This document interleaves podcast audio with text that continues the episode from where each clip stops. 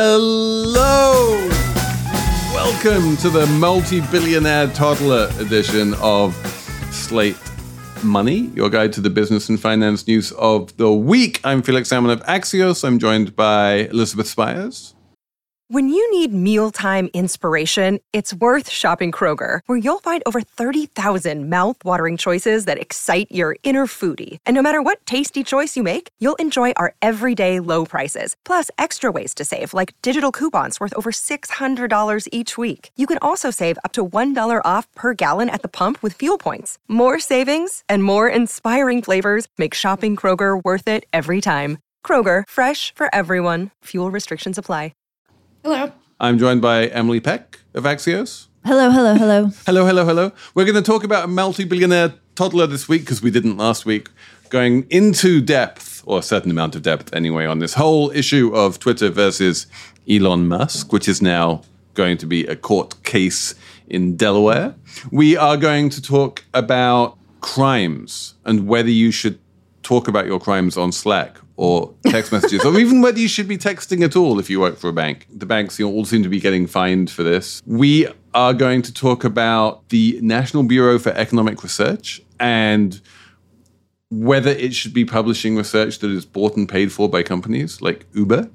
We have a quite fun Slate Plus segment about Bill Gates and his donation to the Gates Foundation and whether this is a reaction to what Mackenzie Scott has been doing in terms of increasing her giving. We have a whole bit about heated car seats. It's all coming up on Slate Money. So I thought when Slate Money came out last week that we were the victims of terrible timing. The Elon Musk declaration that he was terminating his takeover bid of Twitter came out after we recorded Slate Money, but before Slate Money actually came out in that short little interregnum. And I'm like, oh, that's terrible timing. Turns out the timing wasn't that bad because if you just waited a few days, what you got was this glorious, what was it, like 200 page lawsuit from Twitter accusing Elon Musk of all manner of deal malfeasance and bad faith. And it was lovely reading. So we have all manner of juicy things to gossip about, which of course I love because talking about Elon Musk and Twitter is my love language. But I know, Emily, that talking about Elon Musk and Twitter is your idea of just like being dragged through a gooseberry bush backwards until maybe you've changed your mind. Maybe you've been persuaded that this is not such a terrible thing to talk about. Yes, I was somewhat persuaded this week that this is an important thing to talk about. It's not just entertaining and salacious, but also frustrating that a billionaire, his whims have taken over the conversation. It's important to talk about the billionaire's whims because Twitter is important. It is our public square in our times. It's where important figures, political and business, go to tell you what's going on and the question of who is in charge of it actually really, really matters. So I have come over to the dark side with you, Felix. I think we should talk about this. Okay. So, Elizabeth, we have a very odd situation going on right now, which is that the avatar of the dark side, Mr. Elon Musk, has decided that he doesn't want to own Twitter after all. So we should all be rejoicing at this because the people who actually seem to be slowly getting a grip on content moderation and that kind of thing will be able to continue to do so. And we won't have Elon coming in and saying, give Donald Trump back his megaphone and let a thousand hate speeches bloom. On the other hand, Twitter itself and its current CEO and its current board are all saying, no, no, wait, no, actually, Elon does have to buy Twitter and we want to be bought by Elon. So the good guys want the bad guy to win and the bad guy wants the bad guy to lose.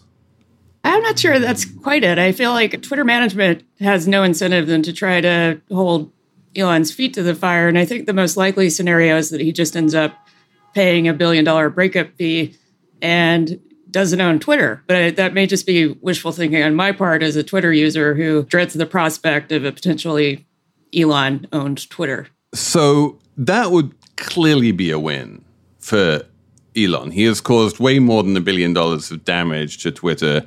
He has been, as we learned from the lawsuit this week, acting in incredibly bad faith for a very long time. A billion dollars is basically nothing to him. It's basically nothing to Twitter. The valuation of Twitter would plunge relative to the takeover price were he to get away for such a small amount of money. And if he were to get away for such a small amount of money, that would incentivize anyone who got cold feet in an M&A transaction to come up with any old spurious reason to pull out and say, well, I can, no matter what my legal obligations are, if I just make enough noise and tweet enough poop emojis, then I can get away for nothing more than the relatively small breakup fee. I mean, it would set a bad precedent. That's true. Another thing to consider, though, is from where Twitter sits, they may not, I think, interpersonally want Musk to own the company, but they do have an obligation to shareholders.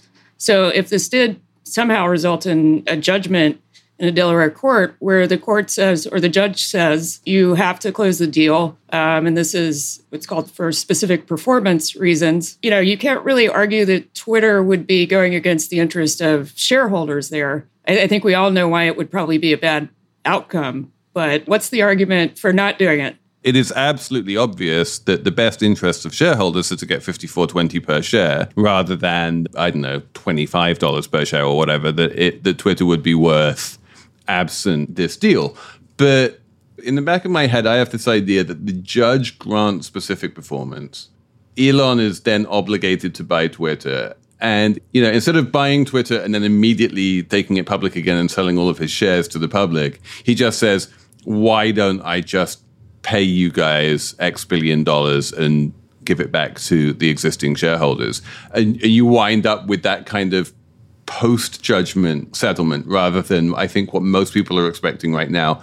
Which is a pre-judgment settlement where the two sides come to some agreement either on a slightly lower purchase price or on a multi billion dollar settlement from Elon. There's a lot of different possible outcomes here. Felix, you said something earlier that I was going to ask you to unpack some more, which is that Elon has already done more than a billion dollars of damage to Twitter. Can you talk more about what that damage looks like? Because at the same time, this has been going on since March. The whole tech sector has been kind of falling apart. Tech stocks broadly have fallen. So, can you separate out what Elon did to Twitter and what just happened to Twitter because of bigger trends there? So we don't know what the Twitter share price would look like absent this takeover bid. It would probably be more or less where it is or even below where it is right now because there's still some possibility that it gets taken over by Musk. What we do know, and we learned in this Twitter complaint, is that the prospect of a Musk takeover has completely demolished morale within Twitter. Elon Musk has said he wants to fire a bunch of people. He wants everyone to start coming back to the office. Twitter is basically a fully remote company at this point. This would be a major upheaval. He has also, in the face of all of this bad morale and people wanting to leave, he has refused to allow Twitter to put in any kind of retention plan, which would keep the key executives in place through his takeover or lack thereof. So people are leaving even more than they normally would because Twitter isn't. He's be, Twitter's hands are being bound by the terms of the agreement where they need Elon Musk's approval to do things like that, and he's not giving that approval. And then more generally, I think apropos what you were saying earlier about the social utility of Twitter and the way that it is this public square and it does have this genuine importance to the planet and to democracy, I think a lot of people at Twitter are with you on that. And they see all of that kind of going up in smoke should Elon Musk buy the company. And that disillusionment about the way in which a whimsical mustache twirling billionaire can just wake up one morning and destroy such a central part of what has become a central part of the democratic process, I think has really harmed a lot of the morale within Twitter, which also has had a lot of job losses and so forth. So, yeah, I think Twitter as a company, it has gone through periods of dysfunction and it's gone through periods of actually working reasonably well. Before Elon Musk came along, it was in one of those periods of working reasonably well. And now it is definitely back in one of those periods of dysfunction. Yeah, and it has to be demoralizing to watch him do these things that are just obvious bad faith. I mean, the complaint is littered with examples of him saying something in public and then contradicting it in private vis-a-vis Twitter. So he says that he thinks the bots are a problem, and Twitter says, "Okay, let's meet, let's talk about it," and then he doesn't show up for the meeting, and then tweets again that the bots are the problem. He complains. He says he's going to fire people, and you know, sort of indirectly points to who. And then Twitter goes off and actually fires those people. And then he his rebuttal is that they needed his permission to do it, which actually they didn't. It's in the terms of the Twitter agreement. One of the things that they actually argued for was that Twitter didn't have to clear that with them, but they did. He had talked about it. They were aware of what his intentions were. So if you're at Twitter right now and you see this guy who says that he's interested in the company, but is just acting in bad faith in public all the time, that has to be incredibly depressing for you if you're there. Not to mention the fact that the CEO's full time job is now managing a sale process and trying to manage this toddler, this multi billionaire toddler, rather than trying to run a company. Where if you've ever worked for a company which is about to be taken over in a quasi hostile takeover bid, you know that like nothing gets done in that company mm. during that period. Mm. Right. But it's not like just to play devil's advocate a little bit. It's not like Twitter was this great company and then Elon came along, right? I mean, in the January 6th hearings this week, they played a recording of an anonymous Twitter employee talking about how he was watching as extremists planned the insurrection ahead of January 6th on Twitter and was like sounding the alarms about it and nothing was happening and he described like a feeling of dread knowing that this was about to happen and feeling like there's nothing that could be done about it. Aside from the social aspects there or the political or just the scariness of that there's also the fact that the company has never really done very well has never really made a lot of money has never really you know innovated on the product very much in any way that would have made a lot of money either. Yeah i think even at twitter people would not deny the fact that the company has problems and that they needed to be fixed. I think the issue is elon musk the person to fix them and you know there was a statement that one of the partners at Andreessen Horowitz made about a potential Elon run Twitter with regard to the bot problem, where they literally said Elon Musk is the quote, only person in the world who can fix this problem at Twitter, which is such a crazy statement to make. Elon has no experience with this kind of problem or this kind of business. And I, I, think, you know, he came along at an opportunistic time where people were discussing that the company was in not in great shape and that maybe someone else should run it. But, you know, I think we've seen in the past few weeks that an Elon run Twitter would definitely be a bigger problem than the status quo. So the partner at Andreessen Horowitz, who was deputized to go work with Elon Musk on getting this deal done was then promptly fired by Elon Musk, this guy Bob Swan. I don't think Andreessen Horowitz is super in love with Elon quite as much as they were anymore. And I think to your point, Emily, it's true that Twitter has not made as much money as Facebook, but it is also true to your earlier point that it has become this very important public utility.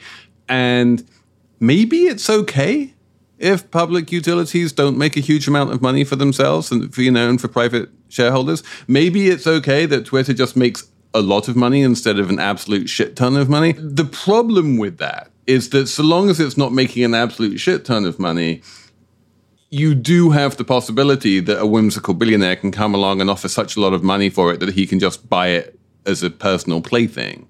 Um, you know if twitter was worth three times more, Elon could never have afforded to do what he did. So that's the argument for it making an absolute shit ton of money. But it's still a profitable company. They have been innovating more over the past, say, nine to 12 months than they had been previously. They do seem to be better at shipping product. Personally, I am still annoyed that they took away TweetDeck from Macintosh, but that's just me. But you know, things like the, the Twitter Spaces product is doing quite well, although they fired a few of those people. This new little thing they have where you can set your tweet so that only people you follow reply to it really useful in terms of preventing abuse on the platform that kind of thing like it's improving it's not improving by leaps and bounds but show me a, the social network that is instagram is i would argue even worse? worse than Twitter. I mean, worse than Twitter in terms of it's a complete mess. It's complete, uh, becoming completely unusable at this point.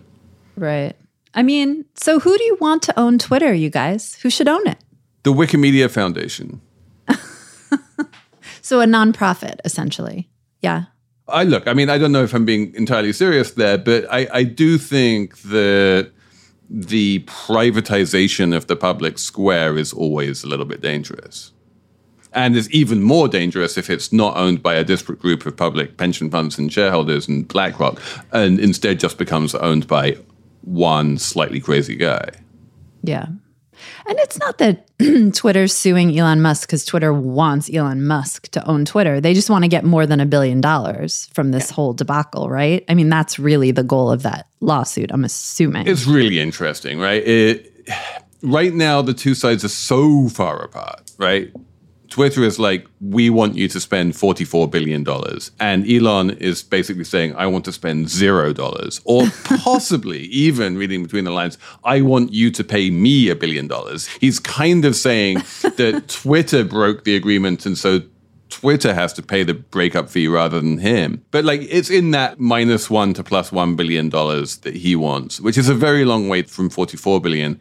So it's not obvious that they're going to be able to find some kind of mutually acceptable compromise, especially given that Elon is not entirely rational in these things, right? If you went up to a public company board of directors who are doing a takeover bid and you say to them, there is a 75% chance that you will be forced to spend $44 billion on a company you don't want, how about just spending $7 billion to get out of the deal? They would be like, okay, that makes sense. Elon doesn't think that way. He's like, well, I have a 25% chance of not being found, you know, specific performance. So I'll take my chances. He also just appears to think that he can shitpost his way out of it if he shifts sentiment with either, I don't know, Twitter employees or shareholders or something with all these insane public statements that his circumstances will change. And that's, you know, makes zero sense to me. he has been shitposting and, and like it's pretty obvious that he doesn't not only doesn't understand the bot problem but he just doesn't understand the legal process either. You know the, these crazy memes he's tweeting about how haha now twitter's going to have to reveal its bot situation and discovery. It's like no it's not. I feel like of all the actors here, of all of the lawyers and Delaware Chancery Court judges and journalists and onlookers and everything, I feel like the only one who isn't like reading Matt Levine's column is Elon Musk. Served him so far. I think it's also not totally clear that he, it may not be that he doesn't understand the process, at least at the 30,000 foot level, but he's so accustomed to not being held accountable for anything. And he's made a, an entire personal brand of trolling the SEC, he may just assume that all of this works the same way and that he's above it and that somehow the laws and norms can be violated with impunity because he has done that on many occasions. We should mention that the SEC came out with another complaint against him this week as well. So he's fighting not only Twitter but also the SEC. He's got you know he's fighting on two fronts while also running. I've kind of lost track of how many companies he's running these days. Definitely SpaceX and Tesla and Neuralink and the Boring Company but I think there might have been one or two I've missed. I'm not sure. I think the SEC is not the same thing as the Delaware Chancery Court, which is the court in Delaware that is devoted to what is devoted to again? Deals, deal making, deal, deal unmaking. Yeah, every every single American corporation is incorporated in Delaware, pretty much. So all of the big M&A disputes and that kind of thing always wind up in Delaware Chancery Court. So the judges there know their onions. And while they definitely are going to worry about what happens if Elon just doesn't comply with an order for specific performance, they also worry about the precedent they would set if they fail to punish him effectively for his cocking a snook at the entire system because they are the system, right? They need to fight back somehow. And this is this is a point that that Matt made in one of his newsletters this week, is that a lot of the complaint is really about building up high dudgeon in the judge to try and say that the equities here mitigate or militate in favor of Twitter more more than it is about making an, a, a fine legal argument. It's basically saying you can't let him get away with this. Mm, right. And th- these guys are tough. Like they're better than the SEC in terms of making companies do things, right? Like you wrote about the example, I guess it was Tyson that was forced to go through with a deal it, it wanted to back out of. And they actually made this company go through with something. It's not right. the same thing as the SEC levying a fine that is like nothing to Elon. And we, we will talk more about fines in our next segment, I think.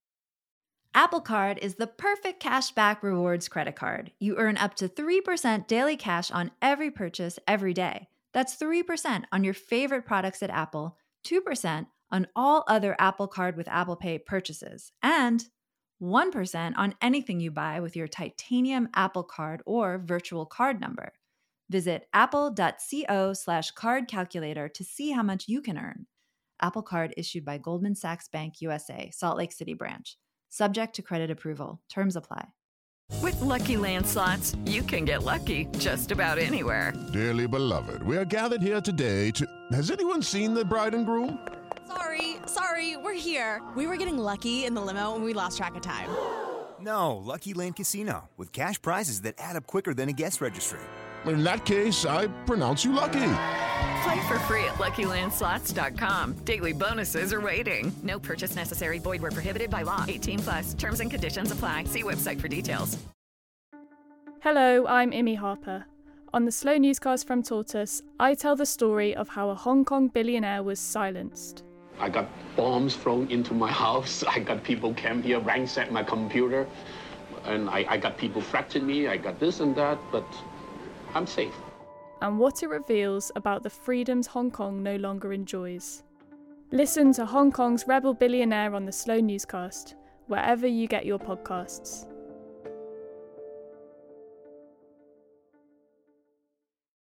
Is that our segue to talk about the billion dollar fines on banks for texting? Because it turns out that Twitter DMs are not the only way that people communicate.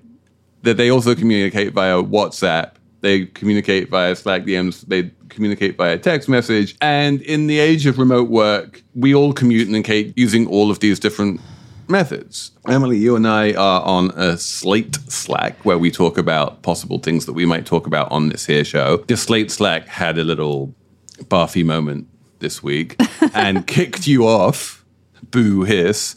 And so when I was saying like, should we talk about this this story about all the fines on the banks? I texted it to you because it's fine. This is what people who work together do when they're communicating. You know, they might go and play golf together and have a conversation, or they might WhatsApp each other, or they might text each other. It turns out that all of this is actually completely illegal, and well, it's completely illegal if you work for a highly regulated bank. Elizabeth, bring us up to speed on where we're at on fines. So we're looking at a case where the banks who typically are not expected to pay big fines for things like this, be being in non-sanctioned communication channels that don't necessarily comply with requirements for overall compliance, are now getting fined pretty big amounts. And, and in one case, at least, board members of the bank are being fined close to $80,000 a piece for not monitoring the situation. So th- this is a new level of enforcement. Yeah, the standard fine seems to be 200 million per bank plus $80,000 per board member, which is beginning to feel like real money. But Emily, as the workplaceologist of this group, do you think that even fines of this magnitude are going to be able to change the broader culture that we live in of people just communicating via WhatsApp or text because that's what they do?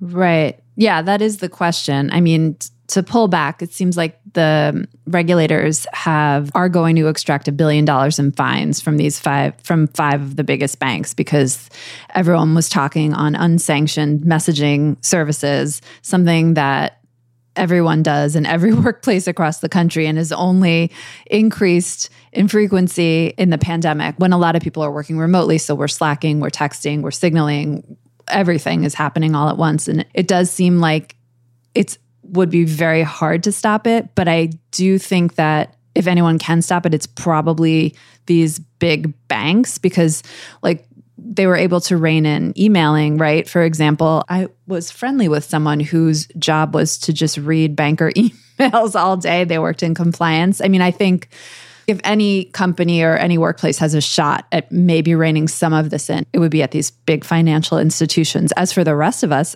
no way. I mean, this is how it is now. That we don't talk in person, so you have to talk somehow. And culturally, the phone has kind of gone by the wayside. I find if I call someone now without pre-planning the call, I have to apologize, right? You have to say, "Oh, I'm sorry for calling you out of the blue." Like that used to be just what you did. You called people out of the blue. There was no apology for it. That was how it worked. So I don't think we can go back. I, I think there's a weird corollary here to the use of cash in Yes. countries like Sweden, where no one uses cash anymore, right? So there used to be this method of communication, which was kind of a little bit like using cash for payments, which was completely untraceable, and no regulators could have any visibility into it. And that was people walking around the office and talking to each other. And if we sat next to each other in the office and I was like, hey, Emily, do you think we should do a crime? And you'd be like, yeah, let's do a crime. And then we went off and did the crime. There would be no record of that conversation. A bit like when, you know, criminals wind up you know, doing some criminal deal with each other and paying each other in cash, there's no record of that transaction. Now that everyone's working remotely, you wind up having to communicate in some kind of a way that there always is a record. And the regulators are like, this is awesome. We really get much more visibility into how people are interacting with each other than we ever used to have. But we need to make sure that we are capturing all of the possible channels that they're communicating in. And if they're using personal email or text message or WhatsApp, we can't do that. That is clearly illegal under the terms of the regulation. So we just want to make sure that everything they say to each other has some kind of visibility through to regulators. Right. And I guess what you're saying is it's kind of like they're not going to be able to get everything, but they never have gotten everything because people used to talk in person and that wasn't captured by regulators either. So maybe it's not that different. And if you're a determined bad actor, zero tech in person criming is still an option. That's true. You can still do in person criming. I, I, just feel like if you look at all of the bad things that bankers have been dinged for over the years, there are one or two determined bad actors. Like Tim Leissner of Goldman Sachs springs to mind. He was clearly corrupt. He was taking backhanders. Like he is obviously someone who was very consciously doing crimes and was talking to people and being like, let's do a crime together. But if you look at, say, like the people who were you know, manipulating LIBOR, say, or something like that. I don't think that they had the same level of conscious crime doing. They were just like, let's make some money. This is a great way of like, you know, moving the markets around and making some money and, and being clever. And I do think that when when you see the the records of what they said to each other and all of the smoking guns that come from these electronic records that were captured because that's what you have to do when you work in the bank. It wasn't that they were trying to hide necessarily what they were doing in these things. So he was like, "Do you think you could push it this way? Do you think you could push it that way?" A lot of the time, they just felt that was their job, rather than this was something that they should be keeping quiet and not be talking about on a channel that regulators would be able to see. So, in other words, the people who are doing real crimes have always gone out of their way to hide the crime doing and keep it off like recordable messages Media. or media. Yeah. And the innocent banker crime doers didn't. I, I mean, to be clear, they're still guilty. They're still guilty of doing crimes, but they're not sort of consciously guilty at the time. You don't quite have the same kind of, I need to be very careful about just speaking in this in a way that won't be recorded because I'm doing a crime. You know, and they should know better and they get fined and sometimes even jailed if they don't know better, and that's as it should be. But I do think that if you do manage to record all of the conversations, then you will actually wind up with quite a lot of evidence of what people were doing because as you know, as we all know, when, when we're on text message or Slack or whatever, we just say things, even though sometimes we think maybe I shouldn't be saying this in a place that can be recorded. Mm-hmm. Is that a little bit exculpatory for the people doing the crimes? No. If they say, well, I thought this was acceptable crime, as evidenced by the fact that I documented every single bit of it. Yeah, no, I don't. I don't think that works as a defense. I was thinking about this too in the context just of, again, I'm sorry I keep mentioning politics, but the January 6th hearings also, there's been a lot of great, I don't know if great's the right word. There's been a lot of text coming out of that where, you know, someone from Brad Parscale, the the Trump campaign guy, is saying, you know, he feels guilty for enabling this crime, and you know, talking to another person who says it's fine. Politically, it's really important to be keeping track of text messages and signal and email. It's it's all become very fraught and controversial. I mean you could go back to the hillary clinton emails and she didn't do email on the right servers or whatever. Um, tr- trump himself famously doesn't leave a trail or a record of anything um, in contrast with like the ultimate crime doer president richard nixon who taped everything what a fool it's just so tricky or maybe it's not maybe you just always talk in person or on the phone and you don't write your crimes down on Slack. A duh. Don't write crimes down on, on Slack. You do realize, people, if you're listening to this, that even if your Slack gets deleted, it's never deleted. It can always be oh found. That's so awful. Do you ever feel like there's nothing new in the news? You know, there are urgent things happening in the world around you, but all you hear is noise. That's why we made What Next? Our goal is to tell you the stories you haven't heard before, or maybe a different side to the story you thought you already knew all about. I'm Mary Harris, the host of What Next, and I love my job because it helps me cut through the noise of the news. And then I get to bring it to you. Together, we can figure out what next. But Emily, let's talk about conflicts, other other kind of like we're not going to call it a crime, but we're going to call it a an ethical conundrum, let's say, which is let's say that I am the National Bureau of Economic Research and I am the most prestigious outlet for economic research, arguably in the world, certainly in America. And I have all of these very prestigious fellows and research associates, including Alan Krueger, who used to work at the White House as the chair of the Council of Economic Advisors and is now a professor at Princeton. And Alan Krueger comes up to me and says, Here's a paper I have just written about how much people make when they work for Uber. And it reflects pretty well on Uber. Do I publish this important piece of research that will then go on to be cited by 981 other scholarly articles and will become a major part of the literature? Or do I ask him, wait, hang on a sec, did Uber pay you to write this article? At which point he says, yes.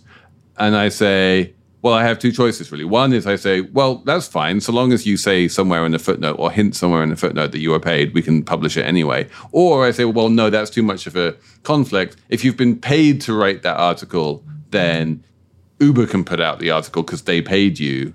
But that shouldn't really be like published in a scholarly journal. I don't think disclosing in a footnote is enough in a case like that. I think you have to do better. It, Uber either is the one to publish it or it says Uber sponsored research at the top of the paper. I don't think you should hide that stuff in a footnote. It's really Im- important and obviously skews the whole endeavor, right? That's just the bottom line. I mean, one thing I don't quite understand about uh, these cases, though, is that a lot of research, a lot of academic research is corporately funded. And normally Mm-hmm. you know, go through a research paper, and that, that is, it's not a footnote, but, you know, in the notes, it's usually this research was, you know, financed by or whatever. And generally speaking, people consider all of that legitimate as long as it passes peer review. So is the difference here that the academics were paid directly as consultants Well, so one of the problems here is that although it did pass peer review, the peer reviewers didn't really have access to the data that Uber provided to Alan Krueger, right? So Uber was like went up to Alan Krueger, and and by the way, we should mention this is all part of the Uber files reporting that appeared in the Guardian this week. It's all part of the big. It wasn't just Alan Krueger; it was a whole bunch of ac- academics that they paid to write papers. They went up to Alan Krueger and said, "Listen, we will provide you a bunch of data, and then you can go and write a paper off it." And when he then sent his paper to reviewer number one and reviewer number two, they could read the paper and say, well, I guess this makes sense, but they couldn't replicate the results because they didn't have the data. I mean, that's that's very problematic. And I think it I mean, broadly speaking, it is problematic that companies are funding so much research. And typically the NBER papers I see like coming out every Monday funded by companies. Like I get company funded research all the time like in my inbox from but it's usually very clear like indeed the job site's always sending out its its research or things like this. That's sort of different, right? Yeah, Uber had for a while there during the period that these leaks cover. Uber had a very interesting and very nerdy blog where they would put up long and pretty detailed posts about this is what our data is showing. And you could, and I did, go back and forth with Uber and get data from them and put charts together and talk about all of these things in a very interesting way. And Uber was part of that microeconomic conversation, and they were definitely engaging in economic discourse. But as a corporate actor. And I think that is fine. And I think if they want yeah. to pay economists to write papers as part of that discourse, that is also fine. And they can publish that. I do think that, especially when it becomes an NBER paper, it's a little bit weird for a paper about Uber to be published by NBER when that paper was paid for by Uber. Yeah, that's straight up. That it, that's not right. it's different from like you said, it's different from a company sponsoring an economist and being upfront about it. And sometimes companies sponsor economists to do research on the whole sector that doesn't seem as self serving. Like Uber funds research that finds Uber is good is obviously a problem. Even if it's completely legitimate, it's still, what are you going to do with that? Uber is promoting research that says it's great. It's just, ugh, no one wants to cover that. I think that's true. I think that, you know, any anybody who's willing to kind of risk their hard-won academic reputation for a pretty nominal consulting fee, all things considered. You know, I'm not saying I, I would say hundred thousand dollars is more than a nominal fee. Well, would you throw your entire career away for hundred thousand dollars? But this is the whole point, right? Obviously, you're not throwing your entire career away, right? He published this paper. Everyone knew he did disclose in the paper that he had been working as a consultant for Uber. He didn't disclose how much he had been paid. His career suffered no damage for having worked with and for Uber. You can see many, many academic professors, whether it's like Rick Mishkin or Hal Scott or Larry Summers or you name it, who take very large amounts of money from the private sector and suffer no professional negative repercussions whatsoever. I feel like there is literally zero examples of someone throwing their career away or suffering any real career damage from doing anything like this. Well, I'm, I'm, admittedly arguing against an ethical point that I believe, which is that these sort of things do constitute a conflict of interest. And when we can't avoid them, we should. But I'm also, you know, there was a bit in the the article about the situation that said, you know, the the findings of the actual report were not entirely positive. The way that they were sort of fed to journalists in bits took out the positive aspects of the report and gave them to journalists as de facto evidence of Uber being good. But if he had put out a research paper that, let's say, was uh, 100% positive in favor of Uber, and on peer review, it looked like it had been corrupted. I mean, I think that's a, a different scenario. So I guess the question that I'm, wait, I'm wait, no, about I mean, is, do we? I think- don't think so because because that's the way that peer review works. Is that the paper doesn't come out until after it's been peer reviewed, right? So if the peer yeah. reviewers do find something in there where they're like, actually, shouldn't you mention this thing which might not redound so well in for Uber, and we won't approve it until this gets included, then either it doesn't get published or that winds up getting included. So he, like the mm-hmm. author, winds up coming out smelling of roses either way. There are a few things I want to mention that I think listeners might want to write in and tell me more about. But when we're talking about economic research, a lot of it is pretty squishy, right? So even if there were reputational consequences, which it, there weren't in this case, there's no like, not none, but the real world consequences of this misleading research are kind of squishier and harder to untangle. But if you were like doing research in, say, like pharmaceuticals and Pfizer sponsored an academic to look into whether a drug is good or bad or kills people or doesn't kill people, the stakes are so much higher. And I wonder how that is typically handled? And I am bringing it up, but I don't know the answer. No, no, we should get Ivan Oransky, my former Reuters colleague, on the show to talk about this. But he's written about this quite a lot. And the fact is that absent like a full on retraction of a paper that made actual errors, it's very rare to see negative professional consequences for going off and taking a huge amount of money from the pharmaceutical industry to write papers that come to the conclusion that they want. Or put it this way if your paper doesn't come to the conclusion that they want, they just never publish it. Right. and also, I mean, I don't think this news and our conversation about Alan Krueger is going to stop the next Uber from sponsoring research into why it's great or isn't great a lot of companies now have in-house economists and economic teams that they ostensibly are marketing arms. They're meant to market the company, get the brand name out there, all this, but they present them as sort of in-house think tanks almost, right? And a lot of times that's how they're received. And financial institutions, that's bread and butter. I mean, my inbox is flooded with the smart commentary from various financial institutions that I'm supposed to take as truth, but I mean, does come from a business. Yeah. Or as you say, non financial institutions, which all nevertheless have a chief economist. Yeah, you know, a like, lot of places. You know, mm-hmm. Hal Varian joined Google as their chief economist very early on, back in the mid 90s, and started a trend. You know, like all companies have a chief economist these days. And oh, you're Oh, right, absolutely. that a lot of those chief economists' job is basically to be a rent a quote to journalists and to get their name in the press. Oh, yeah. I mean, it's like a very coveted marketing strategy and it's not easy to pull off. And there's great jobs in it for economists. I'm assuming the job market for economists can be pretty tough to get a well paying, you know, $200,000, $300,000, $400,000 a year kind of job. But in the private sector, that's no problem. And like economic journalists too, they move over to that side as well because it's sort of it's interesting work and I don't think it's being done in bad faith most of the time.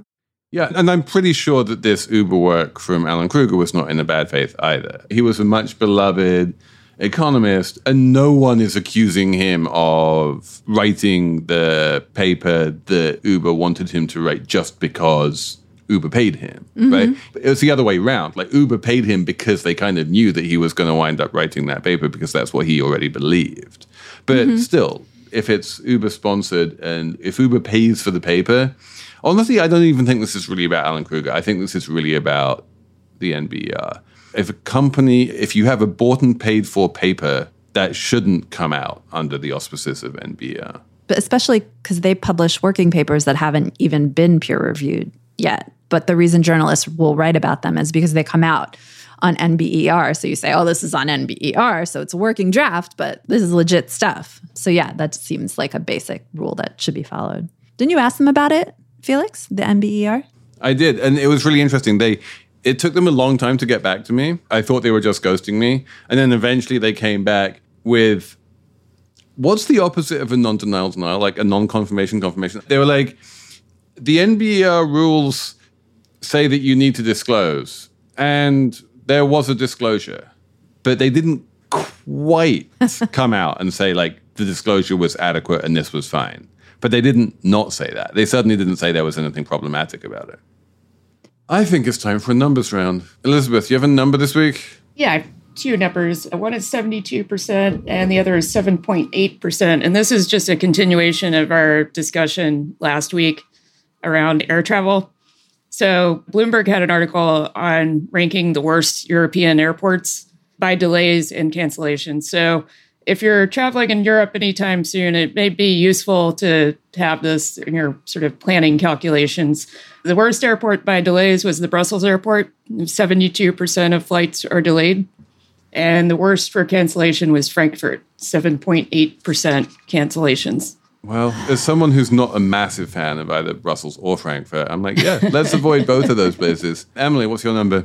My number is $19,000. That's how much it costs in the United States to have a baby without complications. I would have guessed higher, to be honest. And even women with really good health insurance, they pay almost $3,000 out of pocket to have a baby. This is the Kaiser survey. So I don't know. Seems like a lot. That's all I have to say.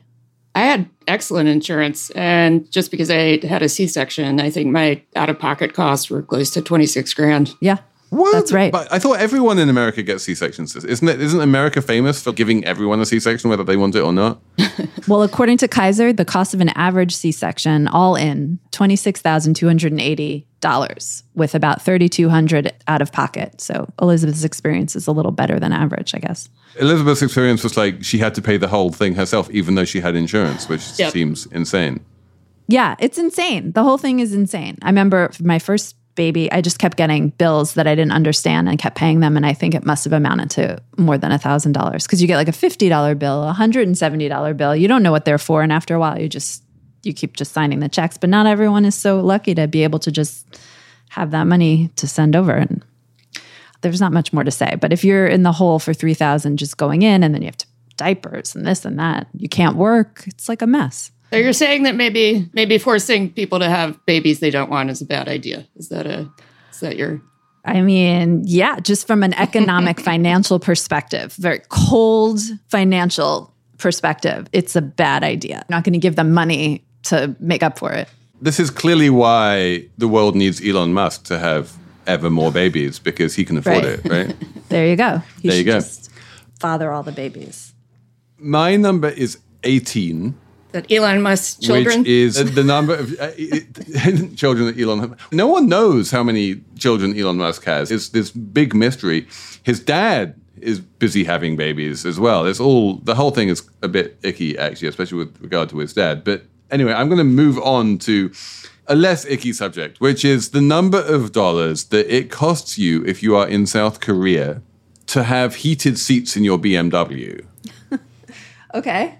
per month. What? BMW heated seats in South Korea are now no longer something that just come with the car. They are a subscription product, and if you want heated seats, you pay that you pay BMW eighteen dollars a month, and then when you stop paying eighteen dollars a month, you no longer have heated seats anymore. What? Why? That would, is- would you personally pay two hundred and sixteen dollars a year to have a cozier butt while you're driving? I have heated seats in my 10 year old Volkswagen Jetta, and I love them so much. And the idea that I would have to pay $18 a month for 10 years to have them is I- do the math, Felix. I can't do it. Seems like a lot and is crazy. Elizabeth says it's two hundred and sixteen dollars a year, but I don't think it is. I think realistically, you only pay for what three or four months a year, right? Most of the time, you're not heating those seats. Look at, I actually am mocked in the Peck family for using the heated seats all the time. When the air conditioning's on in the car, I'm a little chilly, so I, I put the heated seats. I don't know if we want to keep this in. we we definitely definitely are keeping that in, Emily. Yeah, that is crazy. Why are they doing that? I don't understand how they can justify that. Doesn't make sense to me. That's a built-in feature. Why does BMW need to take a cut every month? This is an outrage. I have managed to shock Emily Peck, which is what is this? anyone who thinks that subscriptions for heated seats is a good idea should write in to slatemoney at slate.com and we will read your email in full just so that we can have a little bit more of Emily spluttering because Emily's spluttering is awesome. In in the meantime, I think yeah, we should probably wrap up the show. Except for you wonderful Slate Plus listeners, we are going to treat you to a story all about Bill Gates and the Gates Foundation. But the rest of us, that's it for Slate Money. Many thanks to Seaplane Armada and Jasmine Molly for producing the show. And we'll be back next week with yet another Slate Money. Wait, Felix, Yes. I'm reading on CNN about BMW and it might be British drivers paying the money, but not South Korean drivers. The South Korean program was a misunderstanding, according to BMW, just a database error. Okay, so if it's Brits, it's fine. Okay. You don't have any objection to Brits doing it, just the Koreans, right? No, I object to the whole thing. It's crazy. I don't understand.